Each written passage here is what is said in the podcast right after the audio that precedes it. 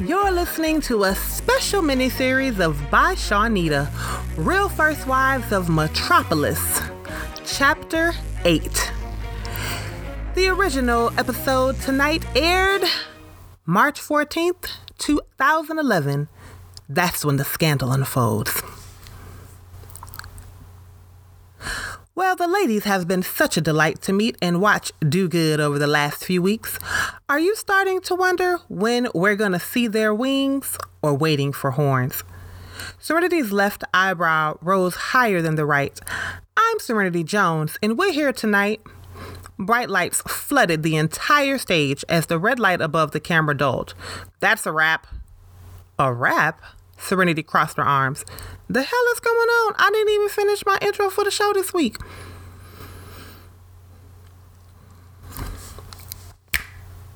Kendallin tossed her hair over her shoulder. Tell me again why we're warning them about what you heard. Because you know telling them is the right thing to do, Elaine sighed. You'd want someone to tell you. The wind blew into the room as Patranda and Carmody entered the restaurant. Carmody's stiletto heels were replaced with high end platform fashion sneaker wedges.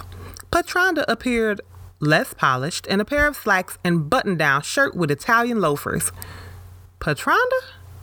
Kendallin glanced over her outfit. Are you feeling okay? Carmody took a deep breath, her eyes closed as she enjoyed the aroma of fresh baked croissants. A low rumble came from her midsection. Excuse me, I worked out earlier and haven't eaten yet. You don't mind if I order, do you? Of course not. We take all forms of payment. Everything will be there for you on the tablet. Make yourself comfortable. Carmody blushed as she took a seat in front of a tablet to order her food from the express area near the front of the restaurant. Patranda half plopped, half eased into the seat across from Elaine and Kendallin. Elaine motioned for Kendallin to sit in the booth next to her across from Patranda. Why are we here? Patranda strummed the table with her acrylic nails. I've work to do. Kendallin rose to leave the table. Elaine placed a hand on her forearm. We have been discussing what we found out about the show.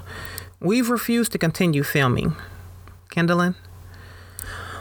I had a morality and decency and another clause added to the original production agreement with removal of some of the language and image display ownership they wanted in my copy. I've looked over Elaine's agreements, and if yours is the same, you can all stop filming with no repercussions. Since I'm in most of the shots you filmed, they'll have to scrap the show because they don't have permission to show my likeness again. Kendallin pursed her lips. Carmody and Patranda exchanged a look. You two know something. Elaine leaned forward. Spill it. Patranda rolled her eyes and dropped her head forward. The strumming from her nails stopped. Carmody nudged Patranda. Tell them. For what? Super Lawyer already had them cancel the show. This is unnecessary. Patranda's Patranda raised her head. Kendallin stood. I'm so sick and tired of you and your attitude. To think I used to fan crush on you. Look at you. Patranda turned her head. Really? You're so independent woman, hear me roar. Never thought you'd like my music. you used to be one of my favorite artists. Kendallin avoided making eye contact with Elaine. A server brought a plate and placed it in front of Kendallin's seat. Maybe you'll feel better if you eat something. We shouldn't have this conversation on an empty stomach. Elaine smiled at everyone, then sighed. Please. Carmody nudged Patranda. They did call us here to tell the truth. We need to tell them what we know, too. Even if Super Lawyer did already solve the problem. I have both of y'all super lawyer. Kendallin bowed her head over her plate.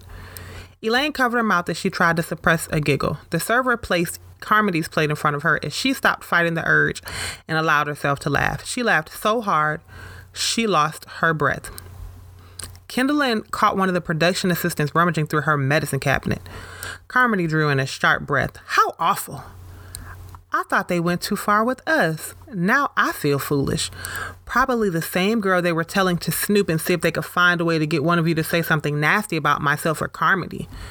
Patranda shook her head. While I was preparing for my final exams, I heard another one on a call being told to start something between Carmody and me if you two were too, quote unquote, Pollyanna to turn on us. Kendallin chewed her bite of her sandwich. What else? They also said they'd get us to say some more stuff about you and Elaine because they knew we didn't like you. Patranda cleared her throat. Elaine frowned. Oh.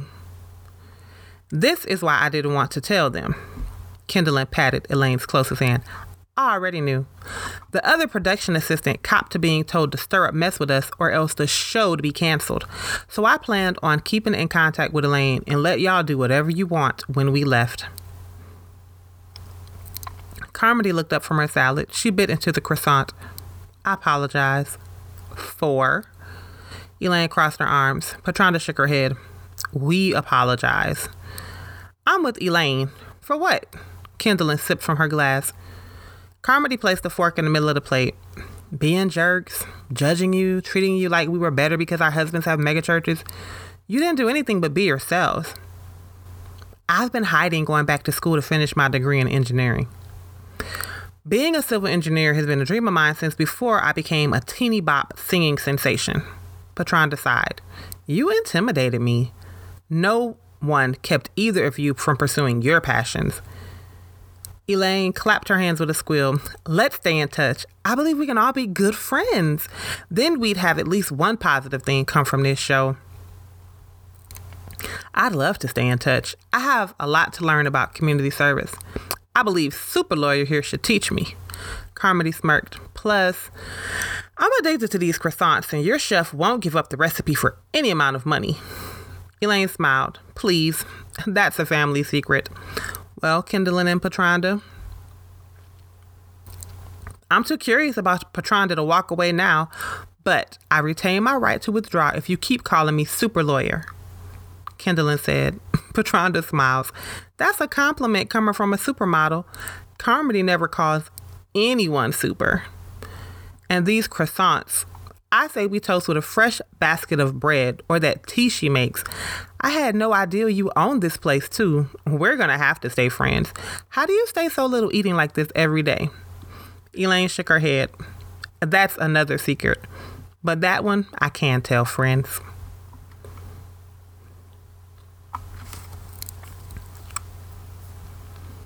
A hiss filled the air as the universal audio system opened.